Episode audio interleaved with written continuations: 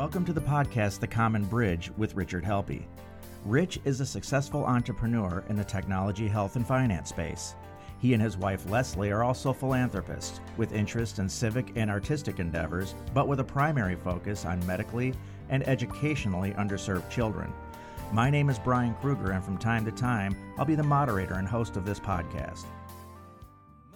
Hello and welcome to the Common Bridge. Very excited today. We have the Honorable Milton L. Mack as Rich's guest today, and we're in three different locations. So I'm going to introduce Judge Mack first with a short bio, and then I'm going to turn this over into a conversation that has begun taking place between Judge Mack and Rich Helppie. Judge Mack began serving as Michigan State Court Administrator in July of 2015, and he was previously the Chief Judge of the Wayne County Probate Court. He's a former president of the Michigan Probate Judges Association, and he's a past chair of the State Bar of Michigan's Judicial Conference, where he served on the Judicial Crossroads Task Force.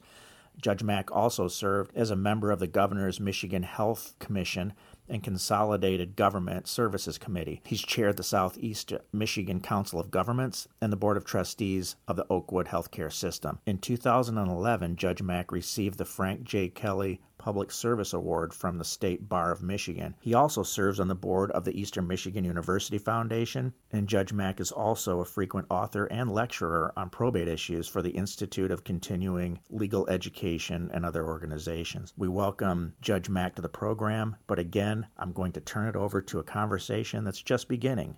Uh, Judge Mack, welcome to the Common Bridge.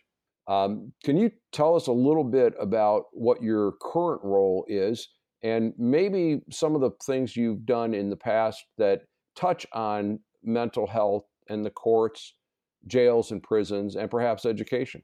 Okay. Well, um, I am now the State Court Administrator Emeritus, and I've been assigned the task of uh, focusing on mental health at the national level and at the local level, the state level.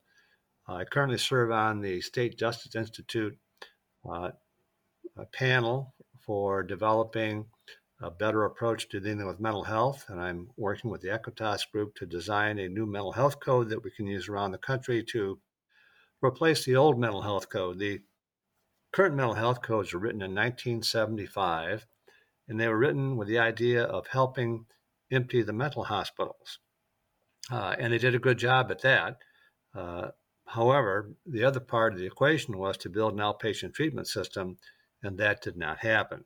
So that leaves us with a situation where uh, the mental health codes are not designed to facilitate treatment, they're designed to make it hard to order treatment. So uh, we're working on that. I also serve as chair of the Governor's Diversion Council, which is focused on trying to divert people with mental illness from the criminal justice system. Uh, I have been involved in healthcare for a long time now. Uh, as a city councilman from Wayne back in 1977, I was appointed to the People's Community Hospital Authority Board of Directors, which was a public not for profit, which included five hospitals, including Annapolis Hospital in Wayne. Uh, as the hospital environment changed, we converted to a private not for profit uh, just in time to keep the system from going under, and then merged with Oakwood in order to save the system. So, and later we merged with uh, with Beaumont. So I'm I've been involved in, in healthcare as primarily as a volunteer for the last thirty years or so. But yeah, and and and the Annapolis Hospital, um, just to connect the dots for our listeners, that is the Wayne Beaumont location that's made both uh, statewide and national press. Uh, it was uh, purported to be uh, a COVID 19 specialty care center and then was abruptly closed, although the health system is putting out uh, press releases saying, well, they're just pausing operations there. Um, so, in the midst of this pandemic, and with normal healthcare needs uh, also still existing, uh, this community based hospital has been closed by a big system. And you've witnessed that from its inception. Right. i have been assured it will not be closed, that it will be reopening. So um, I'm, I'm hoping that occurs in the next two or three weeks, frankly. Okay, um, great. Well, that's good to know, know if it's going to be opened. So today on the Common Bridge, uh, we are now, as of this date, uh, mm-hmm. April 27th, we are perhaps on the backside of this wave of infections. I know that it's exciting that you can go get a tattoo in Georgia now, uh, but there are still, you know, probably more unknowns than knowns. And, and Milt, we were talking last week, you and I, about mental health services. And I think you've, you've set the stage well that in the 70s, we wanted to empty the mental hospitals and, and you were telling me about now uh, through this pandemic, the increase in suicides, alcohol sales, domestic violence. What's happening out there, and why is it that we can't address this issue? Well, I've been in contact with the sheriffs from Ottawa County and Kalamazoo County and Wayne County, as well as the prosecutor from Kent County, and they have seen a significant uptick in suicides. And they've seen domestic violence cases go up 50%. So it really is a challenge at this time, and it's where they're focusing a lot of their energy.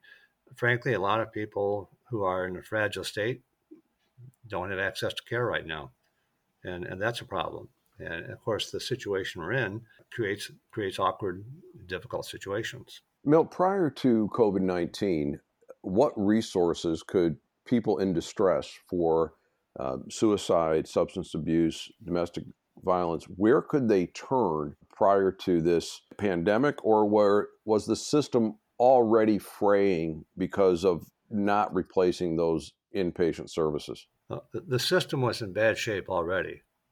And uh, I've worked with the legislature over the last few years to alter the way we approach mental illness, basically to decriminalize it. I mean, for example, in the Wayne County Jail in 2017, there were 20,000 people who spent time there. 10,000 of them had a case history with community mental health, wow. which means they had a documented mental illness. Now, that's just not acceptable.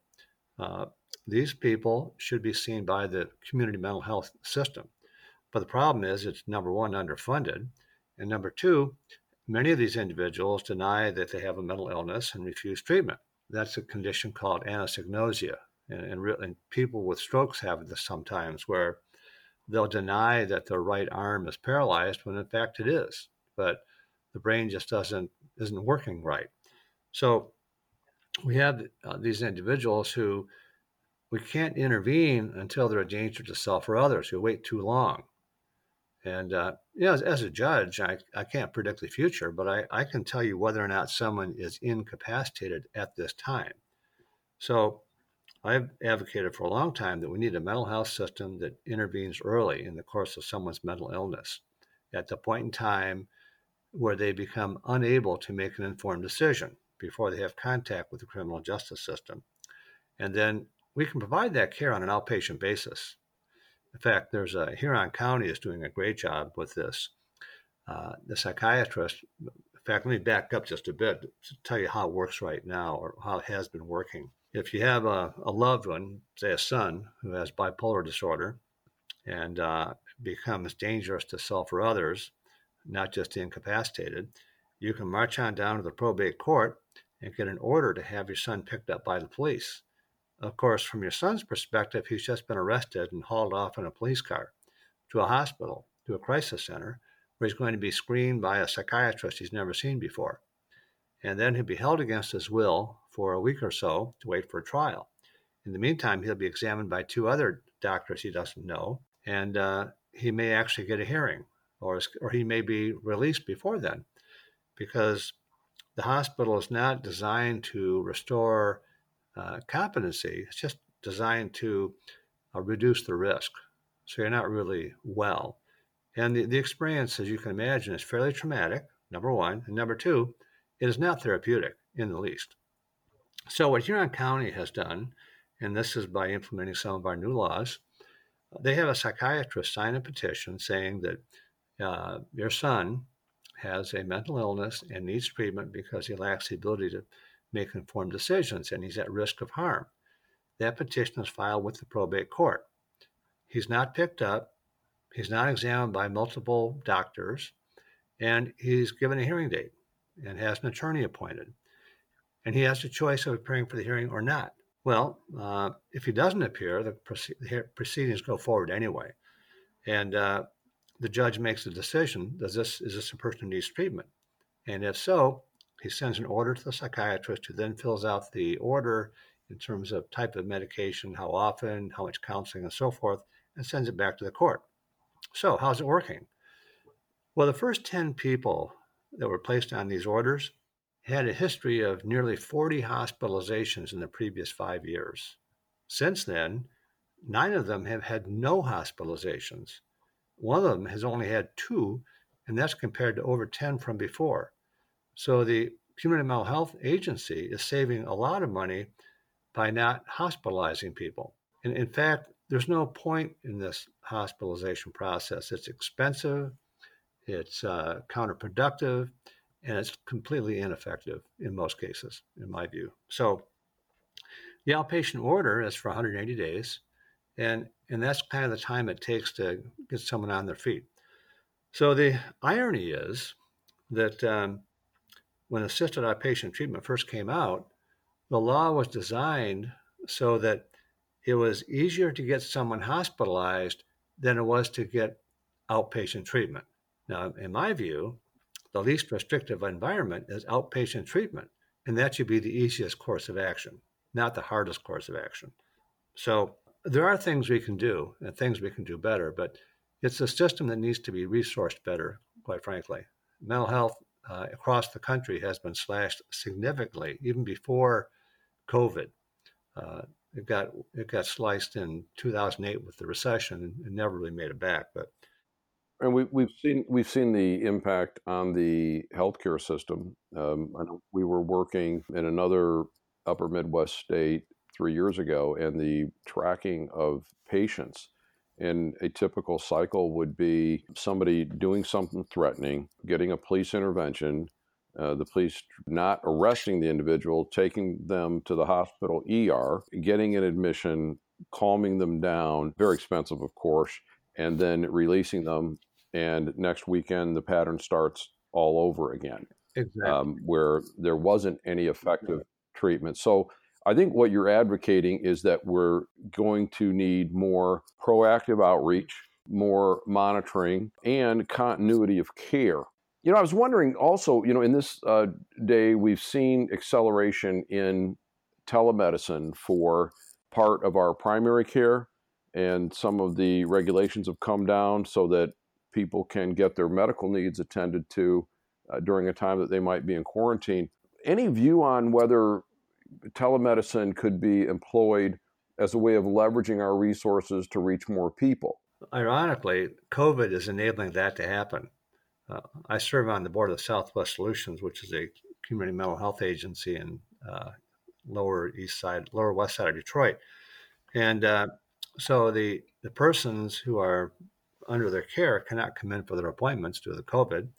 And so the social workers who normally schedule four to six of these uh, reviews per day and hope everyone shows up now just make phone calls to people. And as a result, they're contacting more people, number one. And number two, the patients like it a lot better. There, it's more private. They don't have to walk into the building everybody can look at them. Number one. Number two, they don't have to travel. They don't have to take public transportation. They can take care of it in their home, where it's um, you know uh, less stressful. Telemedicine is really a breakthrough for the, the, the fact that we have a shortage of healthcare personnel. Healthcare personnel can be far more effective uh, using telemedicine just because of the time involved in travel from point to point. We're seeing it in the jails. It's hard for the uh, social worker to get into the jail in order to see someone to make arrangements for discharge. It's very difficult. You know, it's a military site. Now, uh, social workers are working from their office and connecting in the jail with the individual, and they can plan things better. We're not going back, frankly. The value of this is is overwhelming. And uh, there, there may be times when you have to have a face to face, but much of the time you don't. And we shouldn't make that happen. It's the same thing in probation. You know, we make probationers travel uh, distances to get to the probation uh, officer who they check in. Well, they can check in from home too. My wife runs a mental health court in the city of Wayne. Their last review was on Zoom, and everyone loved it.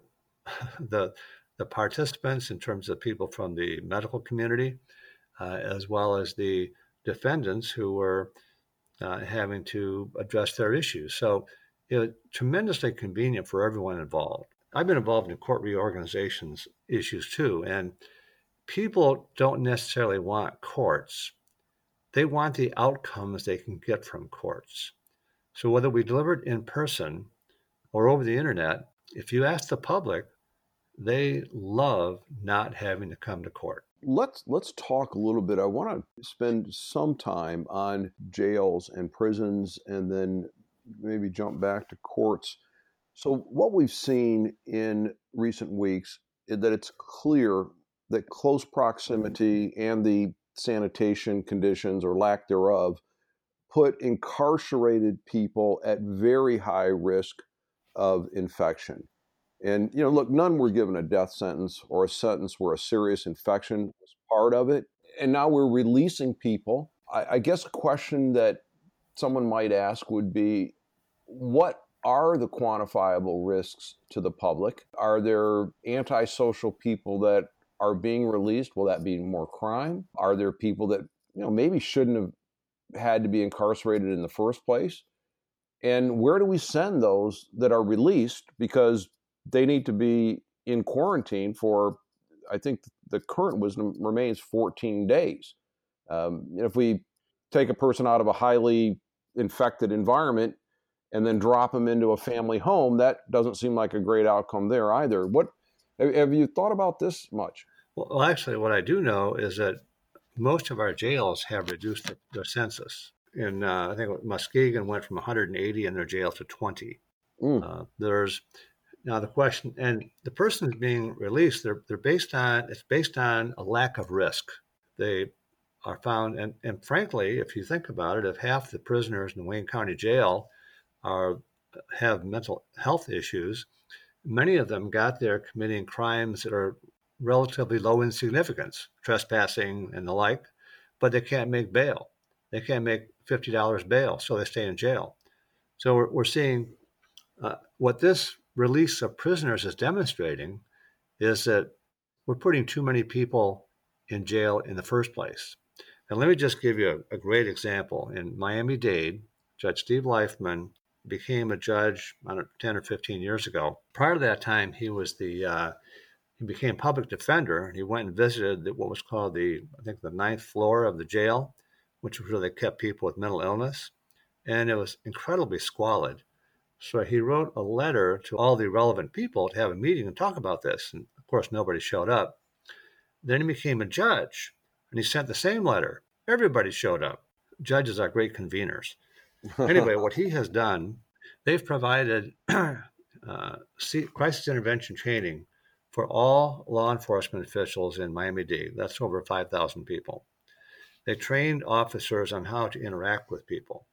And then they divert people who are mentally ill into treatment. The implementation of this program resulted in the closure of an entire jail, saving $12 million a year. Because law enforcement was trained in crisis intervention training, there were fewer injuries sustained by the law enforcement. The result was their workers' comp premium went down. And because people with mental illness were no longer being beaten or shot, uh, their litigation dropped. So when they went to New York to have their bond rating review, the bond raters said, Well, we like all the stuff you're doing, but what happened to your litigation?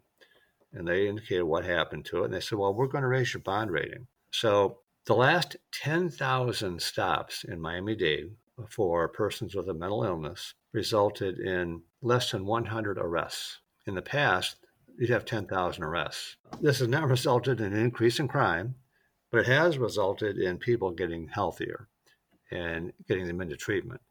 And, and Miami Dade has done that, and they're not a Medicaid expansion state. So Michigan is. So we're in really better shape than they are to try to address that issue. But we were down there touring the place, and uh, we actually had a reporter from Bridge Magazine embedded with us, so to speak. And he went on a, on a drive with a police officer who's trained in CIT, and they got a call that there was a disturbance at a Burger King. And so they went to the Burger King, and the officer walked in, and there was a, a, a man who was obviously having a mental health issue, uh, yelling and screaming and so forth. So he went over to the man and he said, uh, Hey, can I help you? And chatted with him for about 15 or 20 minutes until he got relatively calm. And he said, You know, these people are trying to have their lunch. Why don't we go outside and talk? So they went outside and talked. Okay, the problem inside is done. He, he stayed with this guy and talked to him for around 45 minutes. And when he got done, the, the guy had settled down completely. They shook hands and off they went. Now, in the past, there would have been an arrest, maybe a fight, someone might have got hurt. You know, they just changed the way they, they do things. And we just need to do the same thing. I, I love that story. And I, I love it on a number of reasons. First of all, the police department is a reflection of us and that we are a compassionate and generous nation and that that compassion's on display. And I think it also points out the terrifically difficult job of being a law enforcement officer in that in the course of uh, perhaps even a short period as an hour you need to be a mental health counselor a marriage counselor someone to enforce traffic ticket and at any instant you could have to go into warrior mode. And uh, what a great story that is that that officer knew which of those skill sets to exercise for a great outcome. But one of the things I want to ask a question about some of the, the numbers that, with that dramatic of a reduction in jail population, and without the corresponding, you know, increase in crime or horrible things happening that people hyped up, it, it can only be one of a few explanations. Like people aren't out there available to be victims. That'd be one explanation, or it could be there's people that are in the jail that they we really weren't protecting society from anything. And and it made me think about bail. Is that an artifact of an earlier age? I mean it wasn't it really designed to make sure people appeared in court? And it seems like we have so many other ways of ensuring that these days. Have you given that much thought? Oh yeah. Yeah actually uh, Back in 1968, Bobby Kennedy scheduled, put together a group of people to say, look, we're putting too many people in jail for no good reason. And this resulted in a significant reduction in the number of people in jail. Since that time, it's just so easy for a judge to say, well, I'm going to set a $100 bond or a $1,000 bond. It has become the default. And so we actually have a jail population now that's worse than it was when Bobby Kennedy tried his reform back in 1968. So, in my mind, there's no question there are too many people in jail who don't belong there. The truth is, we can figure out using basically artificial intelligence who is safe to be released because jail is not intended to be punishment. Jail is intended to hold on to someone who may not show up for trial or is dangerous pending their hearing. They've been convicted of nothing. So and many of the people who are stuck in jail will plead guilty just to get out of jail and they get time served. I'll give you a great example. We had a situation where a young man was charged with a crime of some sort. He couldn't make bail, so he's in the he was in jail waiting for his trial date. Trial date came up 30 or 40 days later, and the prosecutor said, "Well, judge, he's uh, uh, he has been in the jail for so long. How about times plead guilty and time served, and you can just go home." And the defense attorney said, Well, yeah, that sounds good. And then the defendant said, Excuse me, Judge, you know, since I've been in the Wayne County Jail, I've been getting treatment for my mental illness. Do you think I could have some more time? And the judge said, Sure. How about 30 days? And he said, Could I have more, please? She said, Okay, 60 days? Oh. He said, Thank you. Now, that, that's an indictment on several levels. Wow. Number one, this, this young man was there because he had a mental illness, not because he's bad, not because he's a criminal, but because he had a mental illness. Yet he had enough cognition working to know that he was getting help for his mental illness in the jail because he couldn't get it in the community. Now, that's an indictment of our mental health system, not just the criminal justice system.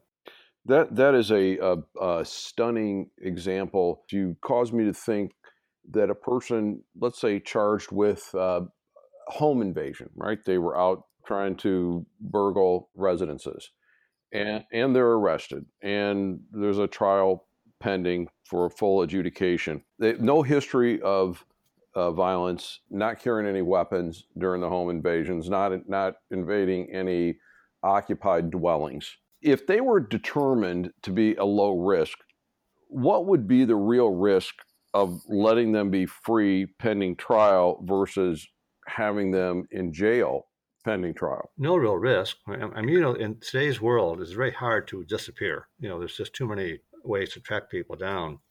And let me, let me just point out a there was a study done in Rikers Island. They took 500,000 cases where judges had set bail. They compared that. They took it to a computer and had the computer do the calculation. You know, what would you do based on the risk analysis and so forth? And the, the computer performed 20% better than the judges. Yeah. And, and isn't, isn't that something that uh, depends on the time of day? Like the judge is more apt or less apt to give bail before lunch or after well, lunch. and, there is that. I mean, that has been shown. Uh, and, and, the other part of it is what we call implicit bias. It, it's something that people have, but they may not recognize it, but they may look at someone and, and think, oh, they don't look good, and then set a high bail, when in fact they may be totally appropriate for release. And that just happens way too often. I, I can actually, I'll give you another story from Kent County. This just happened. So they released a whole bunch of people, and they had one guy who went out and committed a crime and was back in 24 hours. You know why he committed the crime? He felt safer in jail. He committed the crime so he can go back to jail. Now, there's really something wrong when you've got that going on. Yeah, I've uh, actually, in my career programming, there were more than one occasion where we had groups of uh, fellows that came out of prison that were taught to program and they talked about people that they knew that were you know doing long sentences in prison serious you know felons and that they'd get out and go commit a crime because they were just so accustomed to prison life um, but it's quite an indictment so what, what i'm hopeful of here is that we could have a real discussion about how effective bail is um, that an arrest is not an adjudication. An arrest is a thought or a probability that someone has committed a crime. And if they're not deemed a threat, putting them in jail because they don't have money is horrible on a lot of levels. And the risk of somebody disappearing a la DB Cooper uh, is really low these days. Uh, it's difficult to disappear. So I, I'm I'm hopeful that we'll we'll be there and in terms of of the you know the prison population, you know, so we move people that have been adjudicated, they've been given sentences, they're going to some level of state or federal incarceration. From your long years in this business, effective, ineffective in terms of uh, punishment, prevention, uh, appropriateness? Well, uh, the fact is that nearly 25% of the prisoners in the state prison system have a history of mental illness. And uh, the odds are pretty good that they're there because of that. You know, we just have to stop using our jails and prisons as uh, mental hospitals. ironically, there was a, a woman named Dorothea Dix back in Massachusetts in the early 1800s who uh, visited all of the jails in Massachusetts and was horrified by the fact they're keeping people with mental illness in there in squalid conditions. And when she complained about it, they told her, well, that people with mental illness don't feel cold. Oh. So she started a campaign to build mental institutions. So the mental institutions that developed in the uh, 19th century and into the 20th century were by virtue of her work. She actually came to Michigan, and, and that led to the building of the um, Kalamazoo Regional Psychiatric Hospital. So it's kind of ironic that we're we're back to where we were in 1830, where we're housing people in prison and jail as opposed to a hospital. We have about state nationwide about 360,000 people in um, uh, prison who are mentally ill. We get about 2 million people with mental illness go to jail every year, but the mental health system is not structured to help them very well. Well, what would you say to somebody that would posit the position that whether it's mental illness or whether it is a criminally oriented person, um, that they are a danger and a threat to society, and that they need to be uh, incarcerated so that you know someone's daughter doesn't encounter them in a parking garage late at night and or we don't feel like they're going to be looking to our homes for break-ins and such. How, how do you address that public safety element of this? Uh, i guess i'm going the other way is who ought to be incarcerated these days well people who are dangerous yes but the system we have is expensive and ineffective because too many of the people who are in jail or even prison have their mental health condition deteriorate while they're there, and then they're released with no assistance. Because if you're in jail, it's it's temporary. You'll be coming out, and we're just going to repeat the cycle all over again. The smart thing to do is to get people treatment when they need it, help them when they need it, and avoid the criminal justice system altogether. Let me go back to bail for a second. There's a national movement to eliminate bail, money bail, uh, which I regard as a form of human trafficking. There's a tool that we are experimenting with to see whether or not the tool accurately predicts whether someone will uh, show up for the hearing or commit a crime while they're out on bail. And we expect to know the results of that by the end of the year. And this instrument would guide judges by saying, look, this person is low risk, so you should do bail. Or this person is medium risk, so you, you can no bail, but you're going to put some conditions on them, like they wear an ankle bracelet or, or some other condition. This person's high risk, so they're staying in jail. So you divide the population between stay or go. And you stay if you're dangerous. You go if you're not dangerous and we think we can have reasonable assurance that you'll show up. Kentucky did this years ago. There was no change in the crime rate. There was no change in the no shows. The bail system is something that works against poor people. I understand. And, and it seems like a policy adjustment to that would be there is no bail and you need to show up. If you don't show up, there's going to be a consequence. And if you commit a crime uh, during this period, there's going to be a consequence. Right. So, you know, if you are supposed to be in home confinement and you're you're wearing your ankle bracelet and you don't, there's going to be a consequence. So that makes sense. Milt, uh, this has been a tremendous conversation, and I'm wondering if we could shift gears. Uh, I know you and I both share a passion for education. We know that there are great minds born in every zip code, and yes. each deserves the opportunity to fulfill whatever they can. And just a thing that's very troubling to me is that our school systems were ordered to close, and there wasn't any support provided to how do you continue education. The school districts were largely left to their own devices.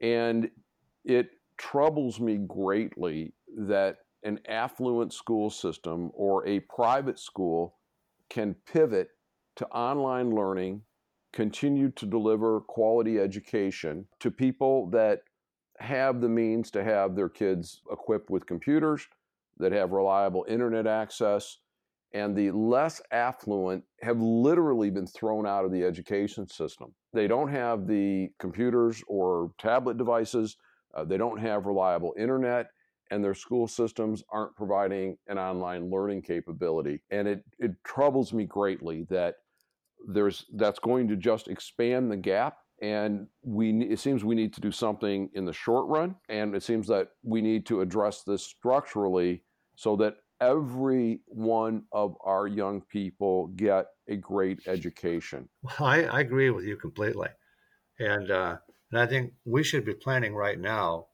for how to address that. And we should be planning for how to address it in the fall because we may be in the same boat. And if we don't address it, we're just going to inflict greater harm. Mm-hmm. I mean, one of the things I've pointed out about just on the mental health side is that there are these things called ACE events, uh, adverse childhood events, ACE events. And uh, there's about there's about eight or ten of them. I don't. Are you familiar with those? Yes, uh, that many of the students that we work with through our charitable efforts score really high on the adverse childhood events. It wouldn't be unusual to have a child with one or two. We have many kids that have a handful. And one thing that our listeners should understand that these events are no fault of the child. It is the failure of the adults in their life that have caused these adverse events, and that we are doing everything that we can about addressing some of the damage that's caused by these adverse childhood events. I, I look at this COVID 19 as just adding to it. I saw a chart that showed the 50 states and the ACE event rate in every state. In every state, the number of children with more than two ACE events was less than 20%. But these are the kids who are at risk, but they're not hopeless. I mean, the the Champions program is a way to undo the damage caused by ACE events. You know, living in a household with an untreated mental illness is an ACE event by itself. And if you're living in a household with untreated mental illness, you're likely to have income security. You're likely to have uh, substance abuse. You know, you're already up to three. You're probably going higher than that. So we know that kids who are in a household with three or more ACE events have a 50% likelihood of developing mental illness. And that is a topic that we will go deeper in on another day, in that I have strong views on policy approaches to this. But the first thing in fixing a problem is to recognize that we have one. And I hope our listeners will uh, demand that their local and state governments and the federal government, to the extent that they're involved in education, will begin to address these disparities in K through 12 education. Judge Mack, this has been a terrific conversation. I'm so glad that you were willing to come on and share just a little bit of all the work that you've done in the public sector, making uh, our country and our society better.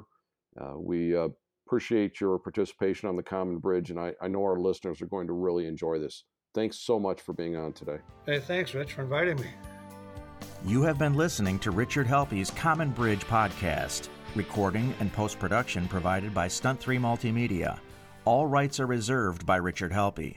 For more information, visit richardhelppie.com.